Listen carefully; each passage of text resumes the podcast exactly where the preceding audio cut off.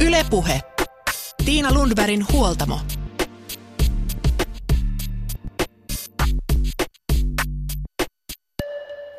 Arkinen kiire ja myös juhlapyhät pistävät omat voimat koetukselle ja siinä sivussa myös parisuhteen. Väsyneenä riidat yltyvät ja ajatukset mustenevat.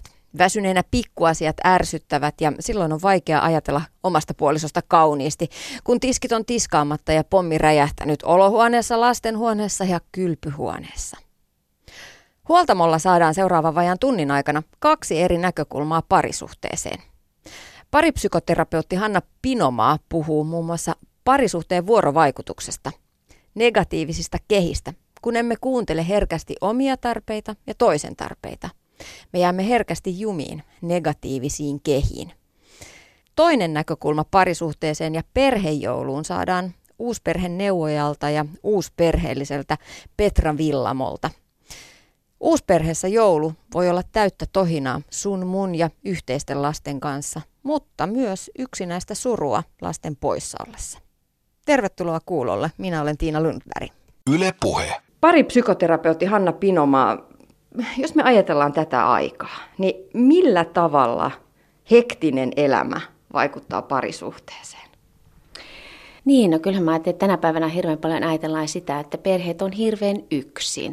Ja että jos ajatellaan niin kuin aikaisemmin, niin siellä oli paljon sitä tukiverkostoa, että mä ajattelen, että sitä varten, tai sitä kautta se paine niin kuin siihen, siihen parisuhteeseen kasvaa entistäkin enemmän. Että sieltä parisuhteelta odotetaan valtavan paljon, odotetaan, että, että siellä on se hyvä vanhemmuus, odotetaan, että siellä on se hyvä parisuhde, että siellä on, se, että siellä on monenlaisia asioita. Ja sitten jos piirretään ruuhkavuosien elämänkaarta ja, ja ehkä vähän yleistetäänkin sitä, sitä kolme-nelikymppisen elämää, niin monella siinä kohdassa tulee se kysymys, että mihin se parisuhteessa nimenomaan, mihin se intohimo katosi? Voiko se kadota siinä ruuhkavuosissa, Hanna Pinomaa? No mä ajattelin, että ilman muuta se voi, voi kadota, mutta eihän se merkitse sitä, että se on lopullisesti kadotettu. Että se on mahdollista löytää se intohimo, mutta että ilman muuta kun ne ulkoiset paineet ja, ja ne odotukset, joka suunnasta on niin valtavia, niin, niin kyllähän me ollaan rajallisia ihmisiä. Se on, se on, mä ajattelin, että se on jokaisen meidän, niin kuin, se on tosiasia, että ei me jakseta kaikkeen. Että sitten ehkä tulee se kysymys, että jossain kohtaa kun huomaa, että Että, että siinä parisuhteessa ei ole ihan hyvä olla, niin, niin ne ehkä pysähtyy siihen, että, että, että, että olisiko se kuitenkin semmoinen kohta, mihin meidän täytyisi vähän enemmän pysähtyä. Jos ajattelet paripsykoterapeuttina Hanna Pinomaa, niin millaiset on, millaiset on sellaisia merkkejä, ennusmerkkejä parisuhteessa just siinä kolmenelikymppisenä, että, että nyt, nyt meidän pitäisi ehkä istua yhteisen pöydän ääreen ja pohtia tätä meidän yhteistä elämää, että kun kaikki ei kuitenkaan mene aina kaikilla ihan silleen, niin kuin vaan itsestään. Mm. Oh, sä teet isoja kysymyksiä. Tota, ähm, mä ajattelin, että yksi, yksi on se, että me voidaan ihan rauhassa hyväksyä, että meillä on välillä vaikeaa. Sen ääneen sanominen on ihan hirveän merkityksellistä. Et, et puhua ääneen, okei, että mä oon tällä hetkellä niin kuormittunut, että mä en jaksa tällä hetkellä kääntyä sun puoleen. Se on jo sitä yhteyden hakemista, se on jo sitä, sitä pari välillä tapahtuvaa viestin kulkua. Että et se saa olla olemassa se jaksamattomuus ja se väsymys. Että tietysti sitten, kun siellä on niin kuin paine, että mun pitäisi, mun pitäisi, mun pitäisi pystyä tähän ja mun pitäisi pystyä tohon, niin silloin sitten tulee semmoinen sisäinen, niin kuin, sisäinen käsitys, että mun pitäisi pystyä näihin kaikkiin. Ja, ja silloin me jäädään hirveän yksin niiden kanssa. Mutta se, että me voidaan sanoa, että, että vitsi, tämä on rankkaa näiden lasten kanssa, niin silloin me ollaan jo tavallaan samalla puolella siinä hetkessä. Niin, Hanna, sä, sä olet tunnekeskeisen pariterapian asiantuntija on tuonut tämän, tämän terapian muodon Suomeen. Mitkä on tunnekeskeisen pariterapian erityispiirteitä? No niin, tämä on aina tämmöinen hissipuhe, jota mä aina harjoittelen ja, ja ehkä mä tässä nyt siinä jotenkin onnistun, mutta, mutta mä ajattelin, että tunnekeskeisessä pariterapiassa me katsotaan sitä parisuhdetta niin kuin uudenlaisesta näkökulmasta. Että hyvässä onnellisessa parisuhteessa ei ole kyse, että siellä ei riideltäisi tai niistä riitojen voimakkuuksista, koska kaikissa parisuhteissa riidellään, vaan kyse tulee siitä, että, että onko siinä parisuhteessa riittävästi semmoista turvallista tunneyhteyttä, jossa me tunnetaan, että mulla on ihan turvallista olla tässä, vaikka me riidellään. Että ne riidat ei vie, vie, vie meitä siihen kokemukseen, että mulla ei ole mitään merkitystä, vaan me ymmärretään, että, että tota, öö, niin, että se turvallinen kiintymyssuhde on se, mikä, mikä luo meille sen onnellisen parisuhteen. No mitkä on sitten tyypillisiä ongelmia parisuhteen vuorovaikutuksessa? No ehkä mä en, mä en lähde ehkä ongelmakeskeisesti, että, että, tota, että se mitä mä usein, kun parit tulee vastaanotolle, niin, niin siellä on paljon näitä ruuhkavuosissa eläviä ihmisiä tai, tai ne on elänyt jossain vaiheessa ja ne on siinä, kun ne tulee tänne vaikka neliviisikymppisenä, niin ne on menettänyt sitä, sitä turvallista tunneyhteyttä, mikä niillä siellä varhaisessa parisuhteessa on ollut. Ja, ja, ja silloin se, että mä lähden katsomaan, että mitä siellä parisuhteessa on, on, on tapahtunut. Me puhutaan aina tämmöisistä negatiivisista kehistä, jotka lähtee niin kuin väistämättä syntymään silloin, kun, kun, äh, kun jollakin tavalla me ei olla herkillä sen toisen tarpeille, mutta ilman muuta myös omille tarpeilleen. Vähän se, mitä sä sanot tässä, että ruuhkavuosissa niin kuin unohtuu. Eli mä ajattelin, että se, se ongelmaksi siinä parisuhteessa muodostuu, että kun ihmiset jää jumiin tämmöisiin negatiivisiin kehiin. Eli, eli kun ajatellaan, että jokainen meistä hakee sitä semmoista turvallista yhteyttä toiseen, jossa, jossa mä voin kokea, että mä olen merkityksellinen sinun silmissäsi ja mä olen merkityksellinen itselleni. Mä olen arvokas siellä sun silmissä, mä olen arvokas itselleni, uh, mutta ne paineet, ne ulkoiset tekijät, jotka tulee. Ja sitten tietysti aina meidän oma historia, niin sehän, sitähän me ei voida koskaan unohtaa, niin, niin se vie meitä sinne negatiiviselle kehille, jossa me ei oikeastaan niin kuin, niin kuin, se kehä vie vähän mennessään ja me ei pysähdytä oikeastaan puhumaan siitä, että mitä sillä pinnan alla todella tapahtuu.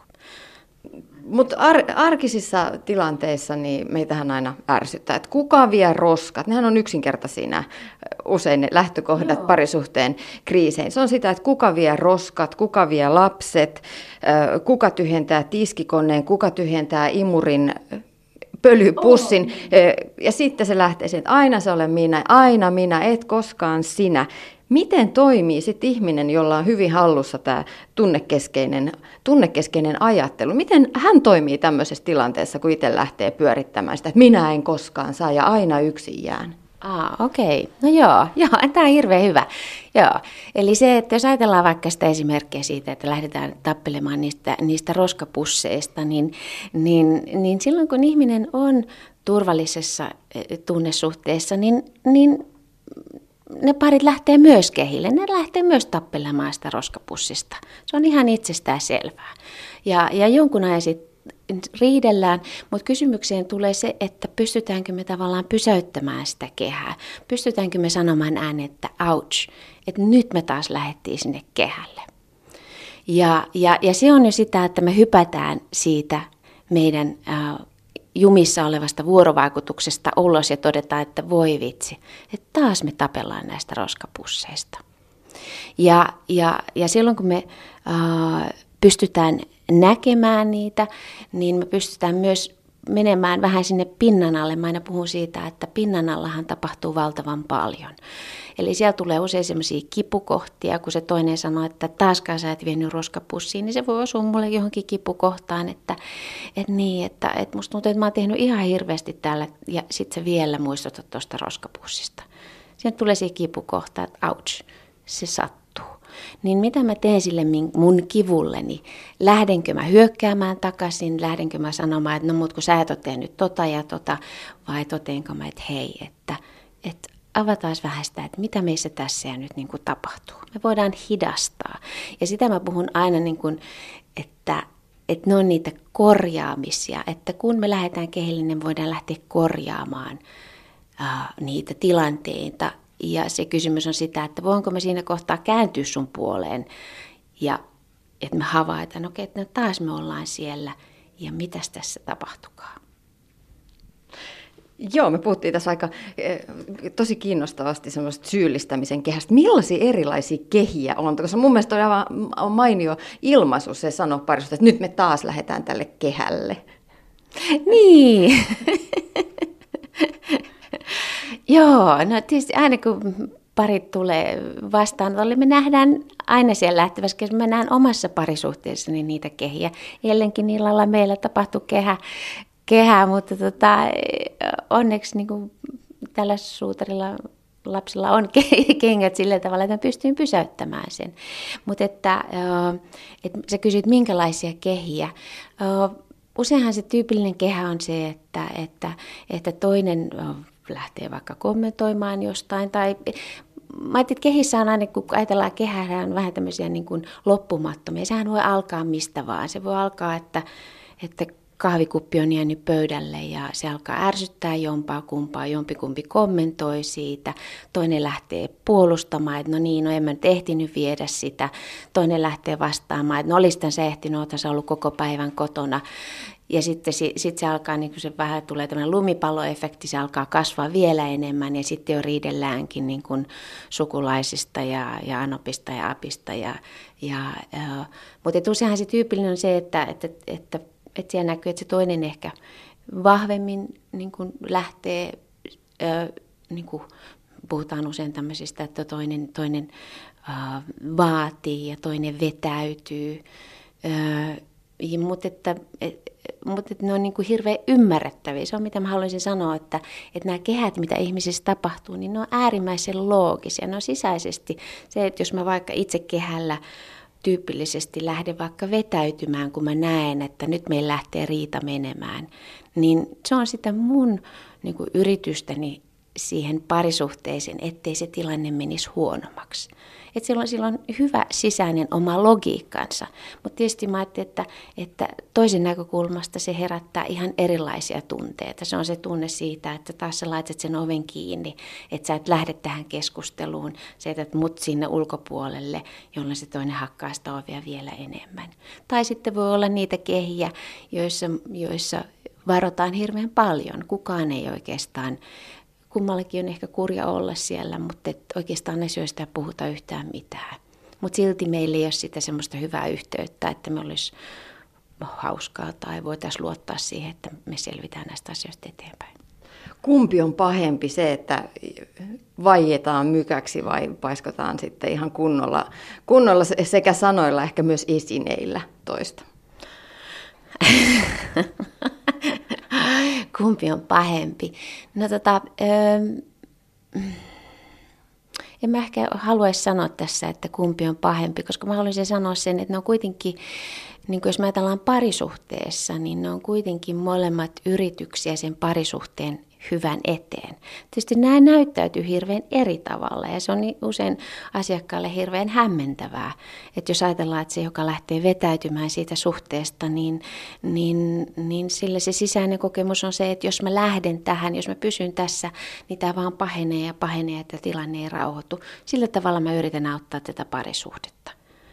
Ja se, joka, joka, joka lähtee niin kuin vaatimalla vaatimaan sitä yhteyttä, niin, niin sehän on se hänen yrityksensä siihen, että älä lähde pois, selvitetään tämä asia. Mutta tietysti se tapa, millä me tehdään, ihmiset tekee sen, niin, niin sehän on se, mikä saa ihmiset sitten kipuilemaan ja, ja tuntemaan sitä, että mä en sulle merkitse, tai sä et halua jutella mun kanssa, tai sä et arvosta mua, tai se, mitä mä oon, ei kelpaa. Mutta et niin kuin, niin. Mm, et. Mä jäin miettimään myös sitä, että, että kuinka tärkeää olisi, olisi miettiä sitä omaa tapaa olla siinä ehkä, ehkä riitatilanteessa. Omaa tapaa, onko mä se vetäytyjä vai se, joka ahdistaa toisen nurkkaan. Kuinka tärkeää olisi pohtia sitä myös, että mistä se johtuu, miksi mä teen näin. On. Joo, joo. Mä ajattelin, että on ihan hirveän tärkeä. Eli, eli jos ajatellaan, että, että, että meistä jokainen haluaa niin kuin tehdä hyvää omalle parisuhteelle, niin kyllä mä ajattelin, että se, se yksi tärkein asia on se, että, että mä pystyn niin kuin pysähtymään siihen ja näkemään oman osuuteni. Millä tavalla mä ylläpidän sitä kehää, millä tavalla mä ylläpidän sitä, että meillä ei ole sitä tunneyhteyttä. Mutta se on äärimmäisen vaikea. Silloin kun me ollaan siellä niin kuin, niin kuin keskellä riitaa, niin me mennään vähän niin kuin laput silmillä ja, ja on kauhean vaikea ajatella, että, että siinä mun tavassa olisi jotain vääränlaista toimia. Mutta että niin kuin jos, me pysy, jos me yhtään jotenkin niin kuin, ää, niin kuin, joskus se on ihan uskalluksestakin, että jos me ihan jotenkin uskalletaan pysähtyä sen toisen kokemukseen, että miltäkään siitä toisesta tuntuu, kun mä lähden vetäytymään siinä tilanteessa, kun se toinen nostaa sen asian, niin me päästään ehkä kiinni, että se on varmaan aika vaikeaa.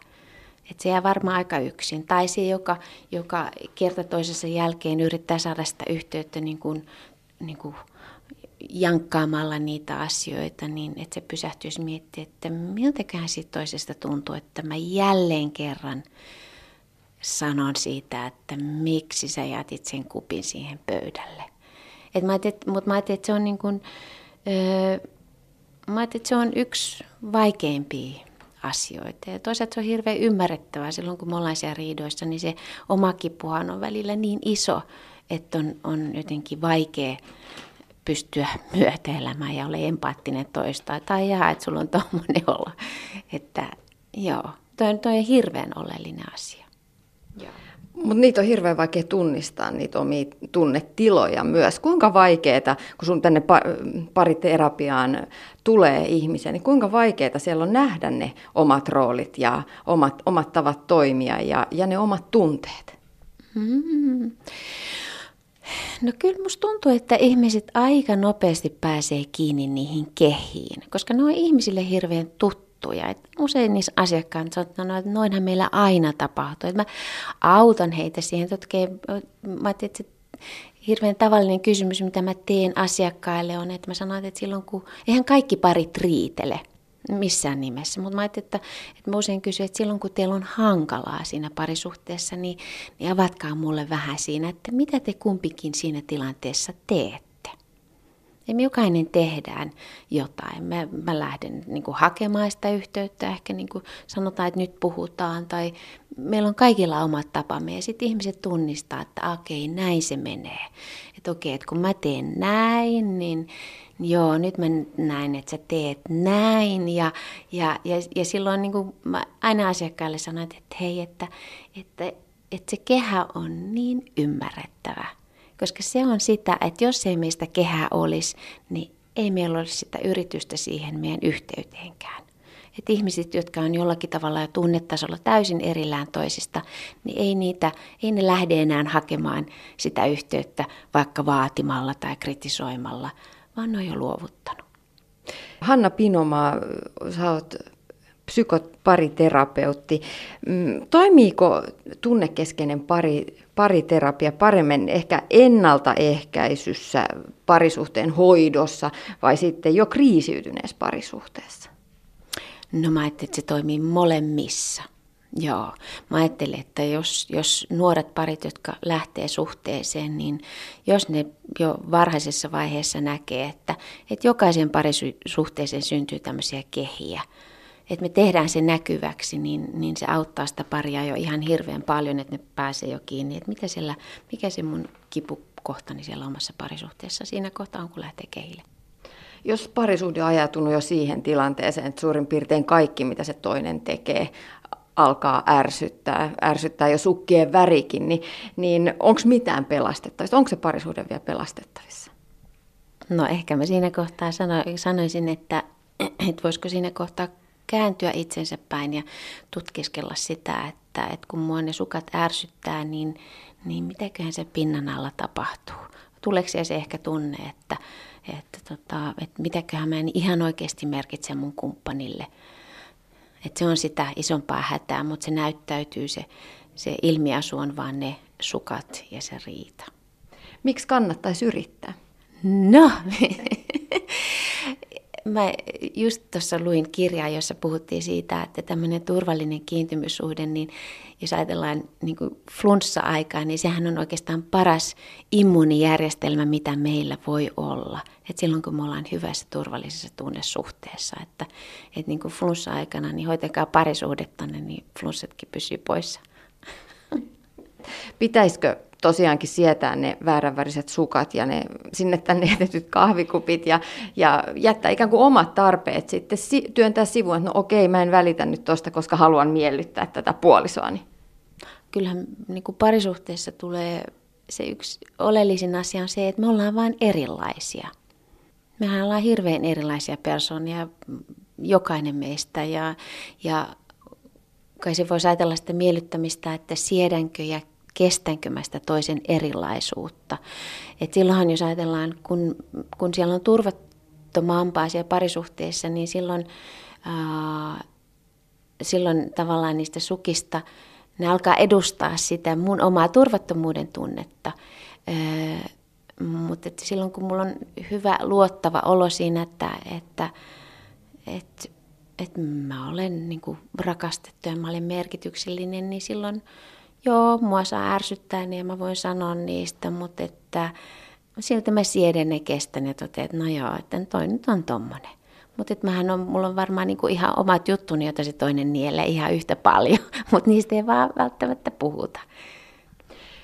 Kuinka merkityksellistä sitten on oikeasti puhua, puhua ja puhua niistä asioista vai onko jotkut asiat vaan, jotkut parisuhteen ylläpitävät voimat, vaan pelkästään kemiaa. Sitä, että on se tunneside olemassa. Kyllä mä ajattelen, että siellä jokaisen parisuhteen pohjalla on se kemia. Että se, mikä meidät saa, on saanut rakastumaan siihen toiseen. Mä ajattelin, että kyllähän se parisuhde siitä lähtee. Öö, ehkä mä tekisin niitä molempia. Että mä ajattelin, että se... se, uh, se tunnesuhde siellä pohjalla, niin se auttaa ja jaksaa ihmisiä puhumaan niistä asioista. Mutta et, et samanaikaisesti se puhe on myös äärimmäisen tärkeää, varsinkin silloin, kun meillä on vaikeaa. Ja, ja tietysti se tekee aina sen ehkä niin semmoisen tukalaksikin, että, että pitää jauhaa ja jauhaa ja jauhaa. Mutta sitten mä näen sen, että, että kun ihmiset pystyy jälleen löytämään sen turvallisen tunnesuhteen, niin ei siellä tarvita niitä sanoja, ei niistä tarvitse niistä asioista koko ajan puhua. Silloin voidaan puhua, kun tuntuu siltä, että tämä on mulle tärkeää. Ja toinen voi luottaa siihen, että okei, että kun tämä on mulle tärkeää, niin mä, mä istutan sen toisen siihen tuolle ja sanon, että nyt, nyt mä haluan, että sä kuuntelet. Ja, ja silloin me puhutaan siitä, mutta eihän, se, eihän kukaan jaksa puhua parisuhteessaan niin kuin kaksikymmentäneljä seitsemän, että en mäkään jaksa. Niin kuin, niin kuin, ei se, ei, eihän se elämä pidä olla sitä, mutta silloin kun tuntuu, että, että me ollaan jotenkin hukassa, niin silloin se puhe on se kanava. Silloin me tarvitaan sitä puhetta ja monta kertaa musta tuntuukin, että täällä mä autan ihmisiä puhumaan. Että joskus niin kuin, me ehkä turhaa pelätään puhumasta asioita, joita meitä painaa, niin kuin, että jos ei se toinen niin kuin kestäkään sitä tai siedäkään sitä tai, tai ota sitä vastaan. Et mä ajattelin, että paljon parisuhteessa on sitä, sitä tietynlaista riskinottoa. Että tietysti meillä on, niin kuin, molin, monilla, niin kuin meillä on kaikilla omat historiamme, jotka tulee tähän ja nyt siihen parisuhteeseen, että, että onko se sieltä pari, niin kuin historian kaikuja, jossa on se kokemus siitä, että kukaan ei kuitenkaan kiinnostunut musta, vai otanko mä tässä mun omassa suhteessani riskin ja, ja totean, että, että kyllä, jos mä rupean puhumaan, niin ehkä mun oma kumppani kuitenkin kuuntelee. Paripsykoterapeutti Hanna Pinomaa, yksi vaikea kysymys vielä tuli no. just mieleen. Jos mietitään eri sukupolvia, meillä on so, sodan kokeneet sukupolvet, meillä on kuusikymmentäluvun nuoret, meillä on me, me kahdeksankymmentäluvun nuoret, seitsemänkymmentäluvulla syntyneet ja nyt, nyt alkaa pikkuhiljaa parisuhteissaan olla jo, jo kaksituhattaluvulla. Niin millaisia erilaisia haasteita näiden eri sukupolvien parisuhteissa ja siinä parisuhteuden, parisuhteen yhteydessä on? Ootko havainnut eroja äh, täällä ihan konkreettisessa työssä? No, mä ajattelin, että hirveän positiivisena asiana mä näen ilman muuta sen nuores, nuorissa pareissa, eli että nuoret parit äh, kynnys niin kuin terapiaan on paljon matalampi. Ihmiset, nuoret parit jotenkin näkee niitä vaikeuksia, ne tunnistaa niitä tunteitaan paljon paremmin. Ja se on musta tosi, tosi ilahduttava asia. Ja, ja sitten tietysti jos ajatellaan niin kuin vanhempia sukupolvia, niin, niin tota, että jos ajatellaan, että, että, että varmaan se, mikä siellä näkyy, on, että niin kuin vanhemmilla sukupolvella se semmoinen tunnesanasto on hukassa. Että ei, ei oikeastaan ole käytetty, ei osata löytää tunteita sanolle, ja sillä meidän täytyy jotenkin vaan auttaa. Samat tunteethan siellä on, mutta että se on se vähän niin kuin sitä tunnesanotusta, missä me niitä autetaan. Mutta et samalla tavalla nekin kaipaa sitä turvallista tunneyhteyttä, niin kuin nämä nuoretkin. Joululoman aikaan perheessä vietetty yhteisoloa. Loman tullen oli tarkoitus viettää hyvää aikaa yhdessä, mutta lopulta tuntuu, että kaikki kaatuu niskaan ja ärsyttää. Ja se, se hyvä lomasuunnitelma ei toteudukaan. Mistähän se johtuu, että se monilla, monissa parisuhteissa menee niin? Niin, niin, tämä on hirveän mielenkiintoinen kysymys, että, että kuinka monilla pareilla se menee niin kuin huonompaan suuntaan. Että jotenkin mä, niin kuin, jos mä ajattelen sitä kokemusta niin kuin mun pareista, ja, niin monilla pareillahan se kuitenkin se loman hetki on se semmoinen huokaamisen hetki, ja meillä ei ole niitä kaikkia paineita siellä, niin, niin se voi olla, voi olla monelle parille se hyvä hetki, mutta Mutta tietysti siellä on paljon niin kuin odotuksia siihen liittyen, ja monethan parit puhuu siitä, että, että tuntuu, että, että ne ensimmäiset päivät jotenkin riidellään ne riidat pois, ja sitten me voidaan rauhoittua siihen yhteisolemiseen ja siihen hyvään, mitä meillä on. Mm. Mitkä olisi sun vinkit siihen, että loman ajasta saisi levollisen ja hyvän parisuhteen näkökulmasta? Tätä... Ah, nämä vinkkiasiat on aina mun, nostattaa mun sellaisia näppylöitä, kun mä ajattelin, että kun se elämä ei ole sellaisia, niin kuin, tai joskus mulle tulee sellainen olo, että kun mä mietin näitä vinkkejä, että okei, mä voin listata ja antaa vaikka kuinka pitkän vinkkilistan, ja, ja, ja niin kuin, mulla aina tulee sellainen olo, että se on sellainen pitäisi, pitäisi, pitäisi listaa. Että se vaan niin kuin lisää sitä meidän niin kuin, niin kuin parisuhteen kuormitusta. Että no nyt on jääkaapioveen laitettu kymmenen vinkkilista parisuhteen, miten lomalla tehdään. Että tota, mä unohtaisin ne vinkkilistat. Ja tota, mä haluaisin vaan niin kuin sanoa ehkä, että jos jotain voisi, niin... niin, niin vaikka pysähtyä sen hyvän äärelle ja sanoa sitä hyvää ääneen, vaikka vaikka siellä riidan keskellä, että et, et onneksi me saatiin tentää tämä kaunis joulu, joulukuusi tähän pystyy.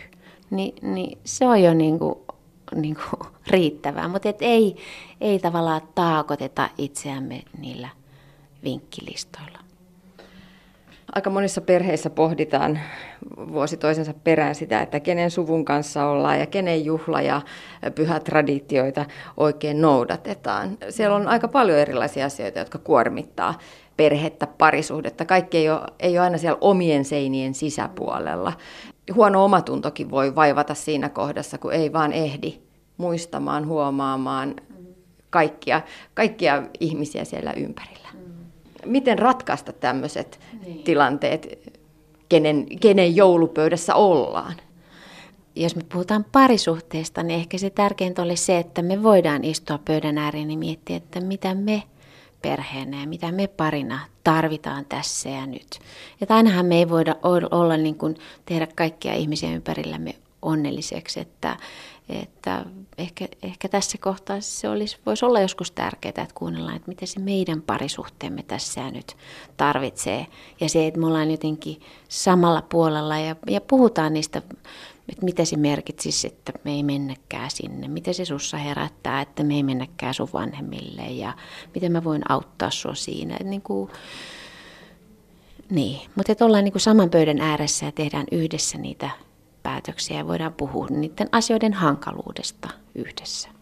Hanna Pinomaa, vaikka nyt ei vinkkilistoja lähettäisi rakentamaan, niin Jos puhutaan tunnekeskeisestä parisu- parisuhdeterapiasta, niin mitkä on tämän terapiamuodon näkökulmasta sellaiset tee edes nämä, tämä asiat, jotta voit paremmin?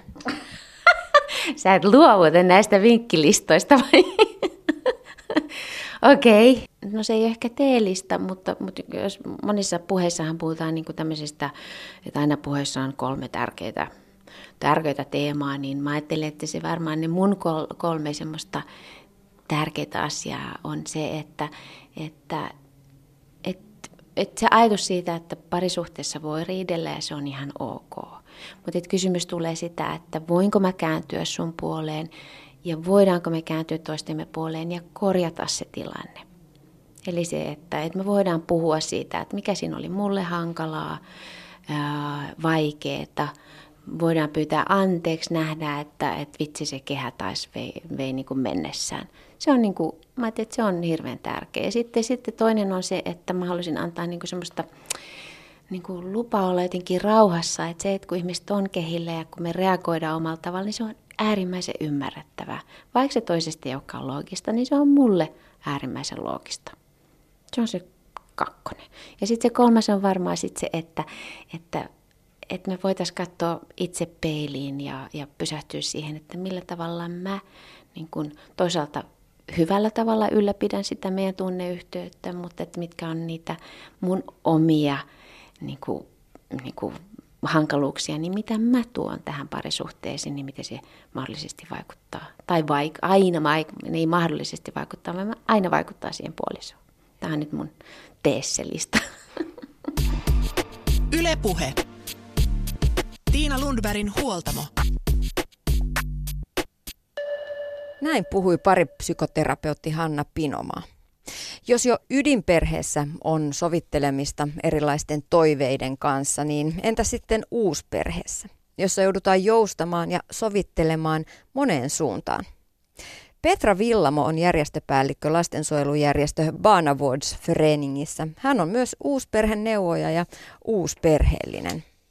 Millaiset asiat hiertää uusperheessä, miten joulu kannattaa järjestää ja mistä löytyy avaimet hyvinvoivaan parisuhteeseen uusperheessä? Yle Puhe. Jos puhutaan uusperheessä elävien aikuisten parisuhteesta, niin mitkä on tyypillisiä asioita, jotka erityisesti hiertää, jossa monilla on vaikeuksia? Petra Willamo.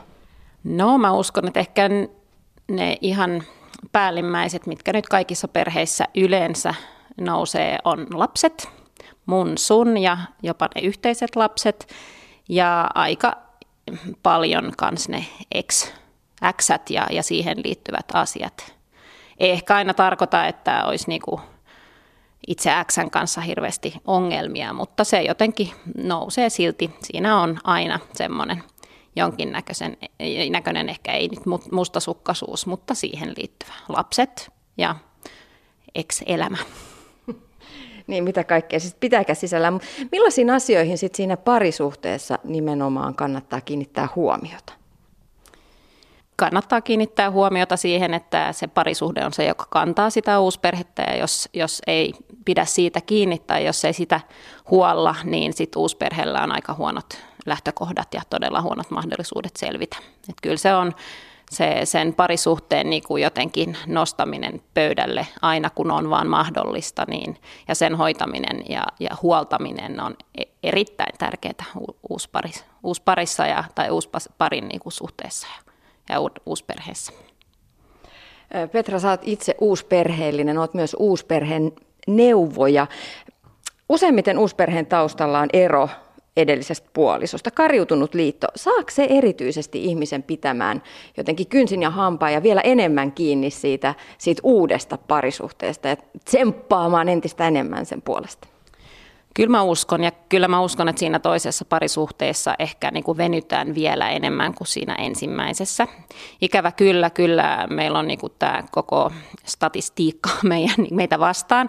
Tarkoittaa siis se, että vielä enempi uuspari suhte niin kuin kariutuu, jos vertaa, vertaa siihen ensimmäiseen suhteeseen.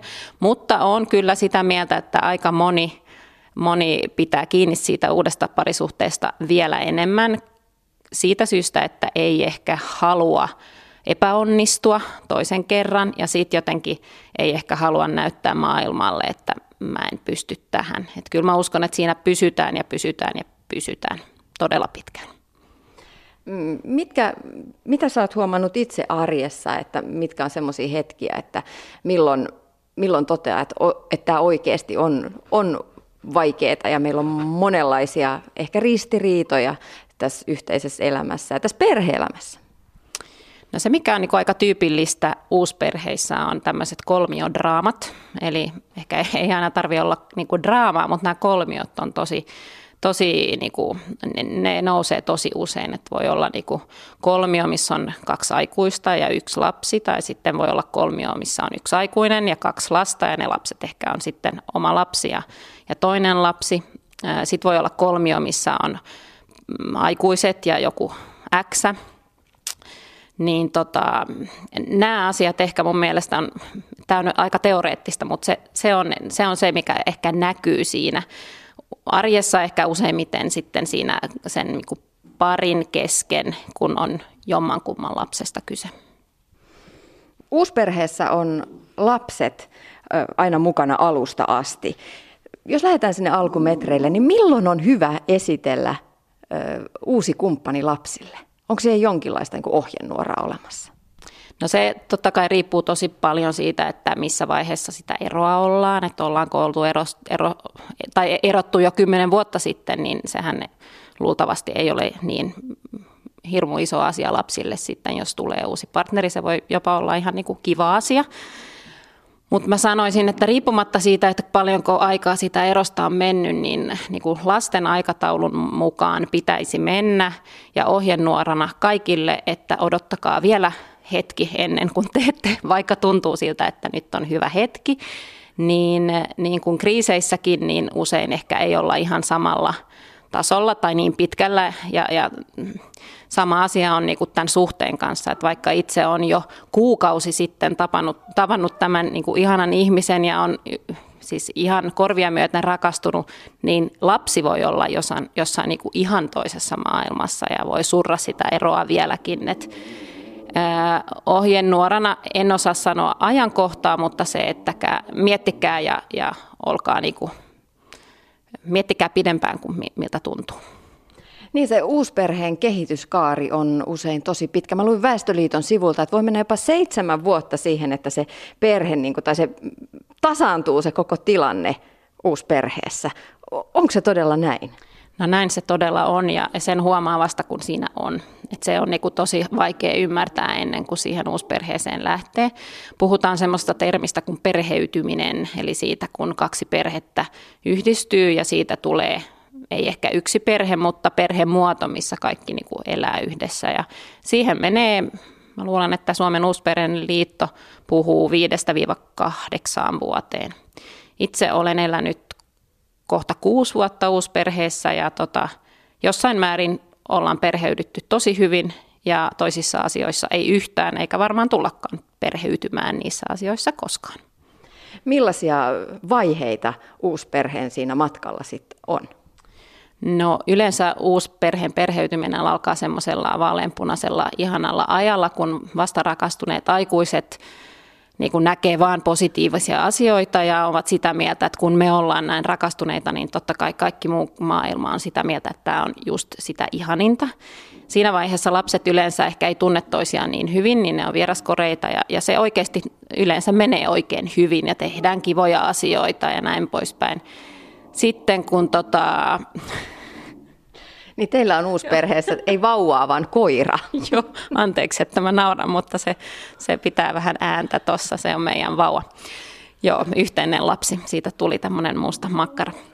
Mut joo, eli ja sitten sit se, niinku, se, se voi olla parikin vuotta semmoinen vaaleanpunainen enemmän ja vähemmän ihana aika. Ja, ja sen jälkeen tulee kyllä se semmoinen niinku enemmän kapina ja konflikti aika, missä sitten niinku eri vaiheissa eri ihmiset kapinoi toisiaan vastaan, aikuisia vastaan, lapset. Ja, ja, ja se pitää muistaa, että vaikka on niin kuin hyvä uusperhe, niin semmoista ulkopuolisuutta on melkein aina jollain ihmisellä, ulkopuolisuuden tunnetta.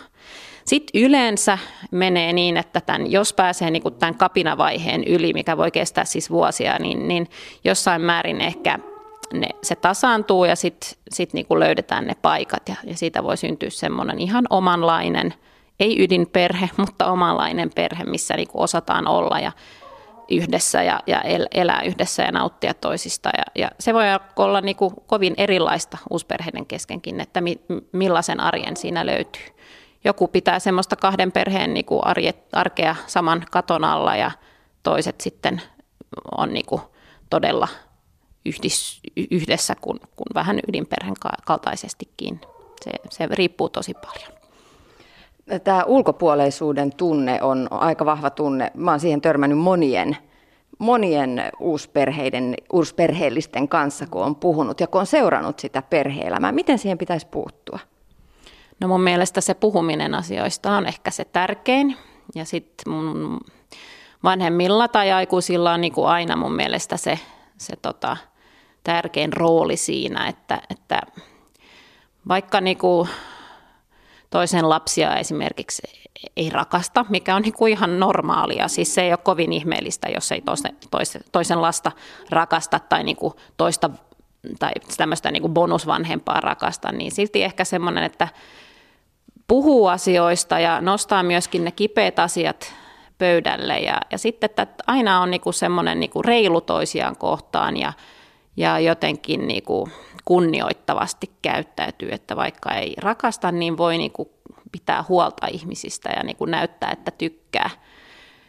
Ja se ulkopuolisuuden tunne, niin se, sehän on kovin subjektiivista ja se nousee, niin kuin se voi olla toiselle ihmiselle ihan todella niin kuin yllättävää, että mistä erikoisesta tilanteesta niin kuin toinen voi tuntea ulkopuolisuutta ja mustasukkaisuutta. Et yrittää vaan niin kuin nähdä kaikkia lapsia esimerkiksi omalla tavallaan ja jotenkin niin kuin pitää mielessä, että vaikka ne ei ole biologiset, niin, niin, niin silti ne voi olla rakkaita. Ja, ja vaikka ne ei olisi kovin rakkaita, niin, niin heitä kohtaan voi, voi silti niin kuin näyttää arvostusta ja, ja jonkinnäköistä niin kuin huolenpitoa.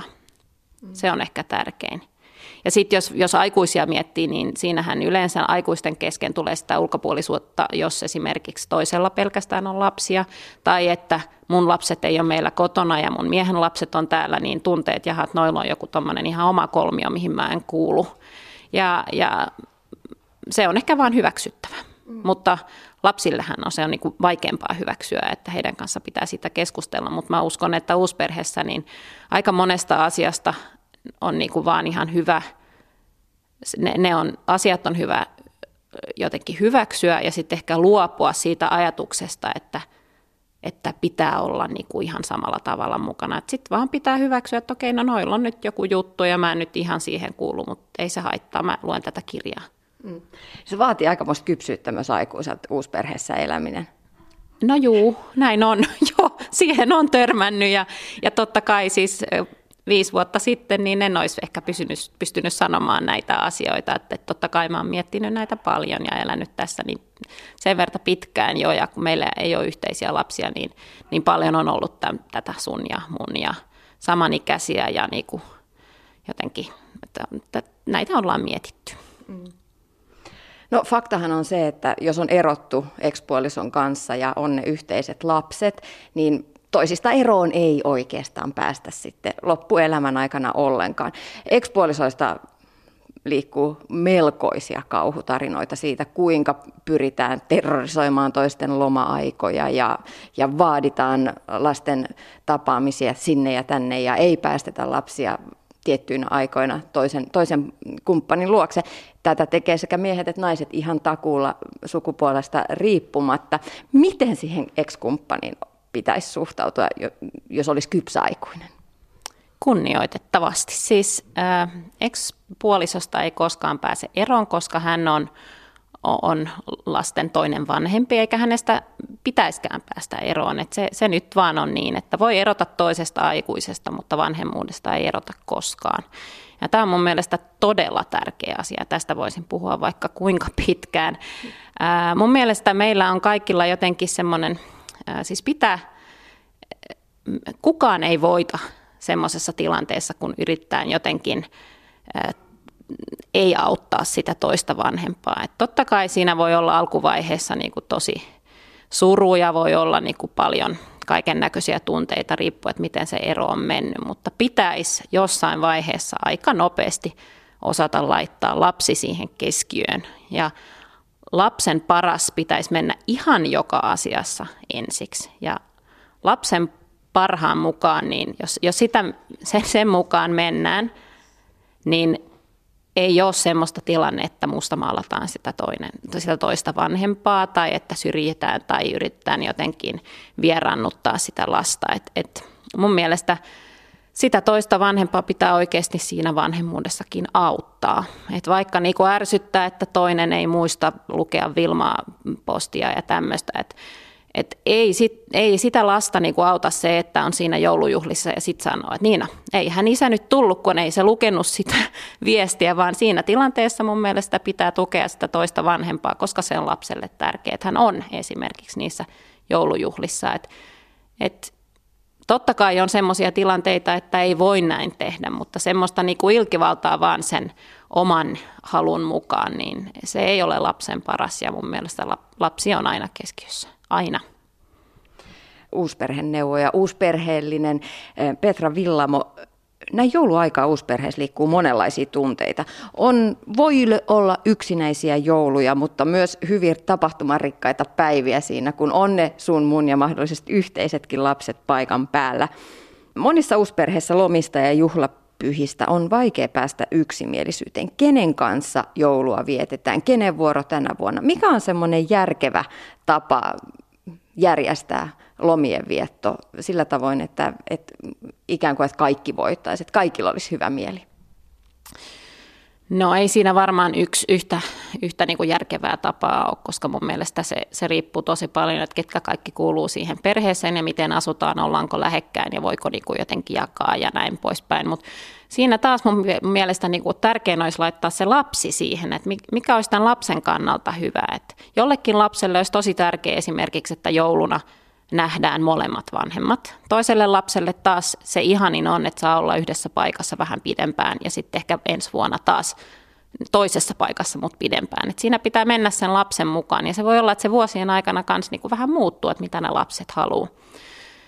Ja sitten uusperheessähän voi, on niinku semmoinen tilanne yleensä, että eks Eikö niin kuin puolisolla voi olla myöskin uusperhe ja siitä löytyy sen uuden puolison, ex-puolison, uuden puolisen lapset esimerkiksi ja, ja pitääkö kaikkia näitä jotenkin muistaa ja, ja yrittää sumplia, niin sehän on aikuisille semmoinen aika iso palapeli ja sitä kannattaa miettiä, jollekin varmaan joku Excel-taulukko on ihan hyvä ja, ja toiselle jotain muuta, mutta tärkeää mun mielestä kans laittaa lapset keskiöön, mutta myöskin miettiä, että onko lapsille nyt tärkeää olla sen oman vanhemman tai sen entisen ydinperheen kanssa tai sukulaisten kanssa, vai olisiko lapsille kiva olla tässä uusperhesysteemissä nyt esimerkiksi joulun aikana. Et miettiä, että mikä on niinku meille parasta, ja totta kai vähän itsekäs saakin olla. Et ei aina tarvitse miettiä sitä mummon serkkua, vaan ehkä sitä, että mikä olisi nyt meidän perheelle se ihan paras. Mutta mä luulen, että ihmiset tekee kovin eri lailla. Me ollaan nyt monien eri kokeilujen myötä päästy siihen, että meillä on jouluaattona aina jommankumman lapset. Ja sitten me vietetään niinku sen suvun kanssa joulua ja sitten kahdeskymmeneskuudes päivä meidän lapset niinku vaihtaa ja toisen lapset tulee sitten ja sitten vietetään me jonkinnäköistä joulua siinä. Että vaikka me muuten vietetään paljon uusperheenä yhdessä, niin ainakin tähän asti ollaan sitten, meidän lapset eivät ole joulua viettäneet yhdessä, että me, meille tämä nyt on toiminut, mutta joo, eri kokeiluiden jälkeen se ei ollut ihan helppoa päästä yhteisymmärrykseen tai siihen, että miten ollaan. Ja, ja totta kai on helpompi viettää sitä joulua ilman lapsia sitten, jos on puoliso ja, ja toisen lapset, että et, kyllä se ensimmäinen eronnut joulu ilman lapsia on sitten jotain ihan muuta ja, ja siihen pitää varautua toisella tavalla. Niin. Se on se sitten tämän iloisen perhejoulun kääntöpuoli, se yksinäinen joulu, jos, jos lapset on, ne omat lapset, vaikka olisi puolison lapsetkin, niin jos ne omat lapset on jossain muualla, millaisia konsteja voi aikuinen käyttää. Mi- mitä sä ajattelit silloin, kun ekan kerran olit joulun erossa omista lapsista? Koska meillähän luodaan semmoista niin kuin jouluidylliä ja siihen kuuluu se, että ollaan lasten kanssa. Se on lasten juhla ja niin sanotusti hyvä äiti tai hyvä isä niin on lasten kanssa. Näin on, joo.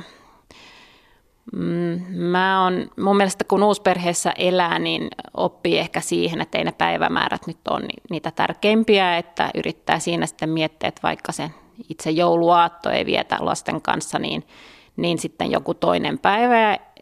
Ja mun mielestä ehkä on vähän turhaakin ollaan tässä kiinni, että näin pitäisi tehdä, että yrittää keksiä sitten jotain muuta tekemistä tai...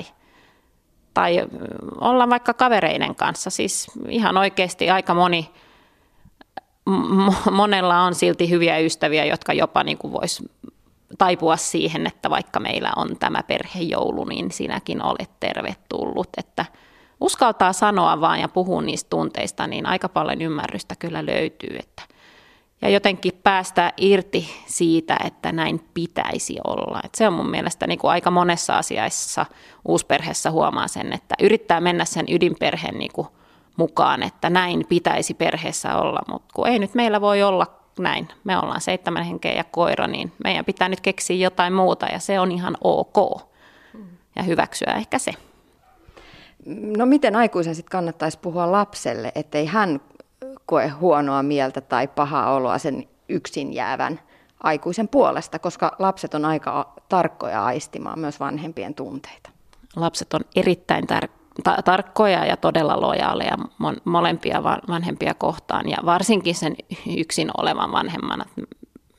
Itse on, olin semmoisessa tilanteessa, että elin niinku jokunen aika yksin, vaikka mun eksmiehellä oli jo perhe ja, ja huomasin kyllä, varsinkin mun vanhin tytär oli kovinkin huolestunut siitä, että miten mä pärjään ihan viikonloppuisinkin ja, ja oli sitten, no se uusperheessä elä, elämisenä niin kuin alka, alkaminen, niin siinähän oli totta kai eri juttuja, mutta hän ilahtui just siitä syystä paljon, että mulla oli seuraa ja eihän siihen nyt semmoista helppoa vastausta löydy, mutta mun mielestä ehkä se tärkein on, että kertoo vähän, että mitä aikoo tehdä nyt jouluna tai jonain muuna pyhänä lomana, kun on ilman lapsia. Ja voi jopa kertoa, että sekin on ihan kivaa, että äiti saa vähän levätä ja, ja varsinkin ehkä kertoa siitä, että miten iloinen on, että lapset saa olla sen toisen vanhemman luona. Että se ehkä helpottaa silti, että oikeasti niin kuin puhuu, että onhan se kivaa, että saat olla isän luona, onhan se kivaa, että saat viettää sen perheen ja isoäidin ja isoisän kanssa joulua. Et mä oon oikeasti iloinen siitä, että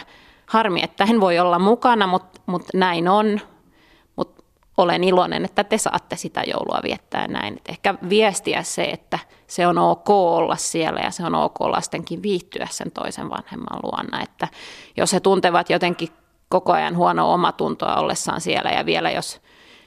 Jos se yksin jäävä vanhempi puhuu siitä, että no niin, ja te olette nyt siellä ja mä oon täällä yksin, niin totta kai he tulevat surulliseksi ja aisti, että tässä ei ole kaikki ok, niin yrittää niin kuin vaan pitää semmoista positiivista ilmapiiriä ja puhua kauniisti niistä toisista ihmisistä, niin se auttaa tosi pitkälle. Monissa uusperheissä tosiaan on sun ja mun ja lapset ja sitten ehkä niitä yhteisiä. Ja tosiaan kuviossa on myös sitten ne toiset vanhemmat, mikä voi tarkoittaa sitä, että lapsilla on tosi, tosi erilaisia lähtökohtia eri perheissä. Erilaiset säännöt, jopa erilainen varallisuus, joka varsinkin joulun aikaan eri suvuissa on monenlaisia erilaisia lahjakäytäntöjä, niin se voi tulla eteen siinä, jos rupeaa miettimään, miten, miten tasa-arvoisesti me pystytään uusperheessä kohtelemaan lapsia, joilla on täysin erilaiset sitten ne lähtökohdat ja, ja se tausta. Joo, no tämä on tosi vaikeaa ja mullakin on henkilökohtaisesti jon, jon, jonkin verran niin kuin tästä kokemusta ja, ja se on tosi vaikeaa ja on tosi vaikea selittää ää, pienelle lapselle, että miksi toinen saa ja miksi toinen saa matkustaa paljon ja miksi toinen saa tavaroita niin kuin toisella tavalla. Eikä siihen voi oikein puuttua, koska ei, ei, ei ole oikein niin kuin mun mielestä oikeudenmukaista puuttua siihen, että miten siinä toisessa perheessä eletään. Totta kai on hyvä, jos sen ex-puolison kanssa jotenkin voi sopia nyt ne omat kuviot, mutta se nyt ei aina toimi. Se ehkä, mikä on mun mielestä uusperheessä sitten se tärkein, että uusperheen sisällä kohdellaan samalla tavalla, että uusperheen vanhemmilta ei toinen saa kovin hienoa lahjaa ja toinen ei saa mitään. Et ainahan ei voi olla ihan niinku prikulleen samalla, mutta et siinä semmoinen niinku yhdenmukaisuus ja jotenkin, että toimitaan niinku kaikkia lapsia kohtaan samalla tavalla, vaikka ehkä uusperheen pariskunnallakin voi olla ihan erilainen taloudellinen niinku tilanne. Ja, ja talous voi olla kovinkin, niinku, että minä hoidan mun rahat ja sä hoidat sun, niin ehkä siinä just, että miten lahjoja annetaan ja mat- matkoille lähdetään ja näin, että niinku me annetaan meidän viidelle lapselle aika samat lähtökohdat niinku meidän perheestä, niin se, se on oikeastaan se ainoa, mitä siinä voi tehdä. Ja sitten vaan opettaa lapsille, että elämä ei ole aina ihan samanlaista joka paikassa ja voi vaan yrittää olla niin tasavertainen ja niin kuin jotenkin oikeudenmukainen perheen sisällä kuin, kuin mahdollista. Uusperheneuvoja ja uusperheellinen Petra Willamo. Lopuksi palataan vielä aikuisten parisuhteeseen, siihen ytimeen, joka pohjimmiltaan pitää koko jengin yhdessä samassa kasassa. Mitkä on avaimet hyvinvoivaan parisuhteeseen uusperheessä? No kyllä, se liittyy jotenkin niihin lapsiinkin mun mielestä, että siis hoidetaan sitä parisuhdetta ja nähdään toisiaan niin kuin aikuisina, se on se tärkein ja, ja tykätään toisistaan ja pidetään toisistaan huolta, mutta se, että yksi ö, uusperheellinen ja uusperheguru Pekka Larkela kertoi mulle kerran, että uusperheen äidille ei kannata viedä kukkia, vaan kannattaa kehua hänen lapsiaan. Ja se pitää jotenkin mun mielestä paikkansa. Että jos löytää semmoista tiimivanhemmuutta siinä niin kuin uusperheessä, että ollaan yhdessä vanhempia näille kaikille lapsille. Vaikka toki se voi tarkoittaa, että mä enemmän pidän huolta mun lasten asioista ja kouluista ja tämän tyyppistä. Mutta silleen, että, niin kuin, että, että ollaan tasavertaisia, otetaan yhtä paljon niin kuin koppia asioista ja, ja, ja näytetään jotenkin sille toiselle, että, että ne hänen lapset ovat tärkeitä, niin sillä päästään tosi pitkälle, koska aikuisille lapset menee aina ekaksi. Eli hoitakaa parisuhdetta, mutta hoitakaa myös niitä suhteita niihin lapsiin ja varsinkin ehkä näyttäkää sille puolisolle, että ne on omat lapset on tärkeät, mutta myöskin ne toiset ja jotenkin puhukaa heistä kauniisti. Sillä pääsee pitkälle. Yle Puhe. Tiina Lundbergin huoltamo.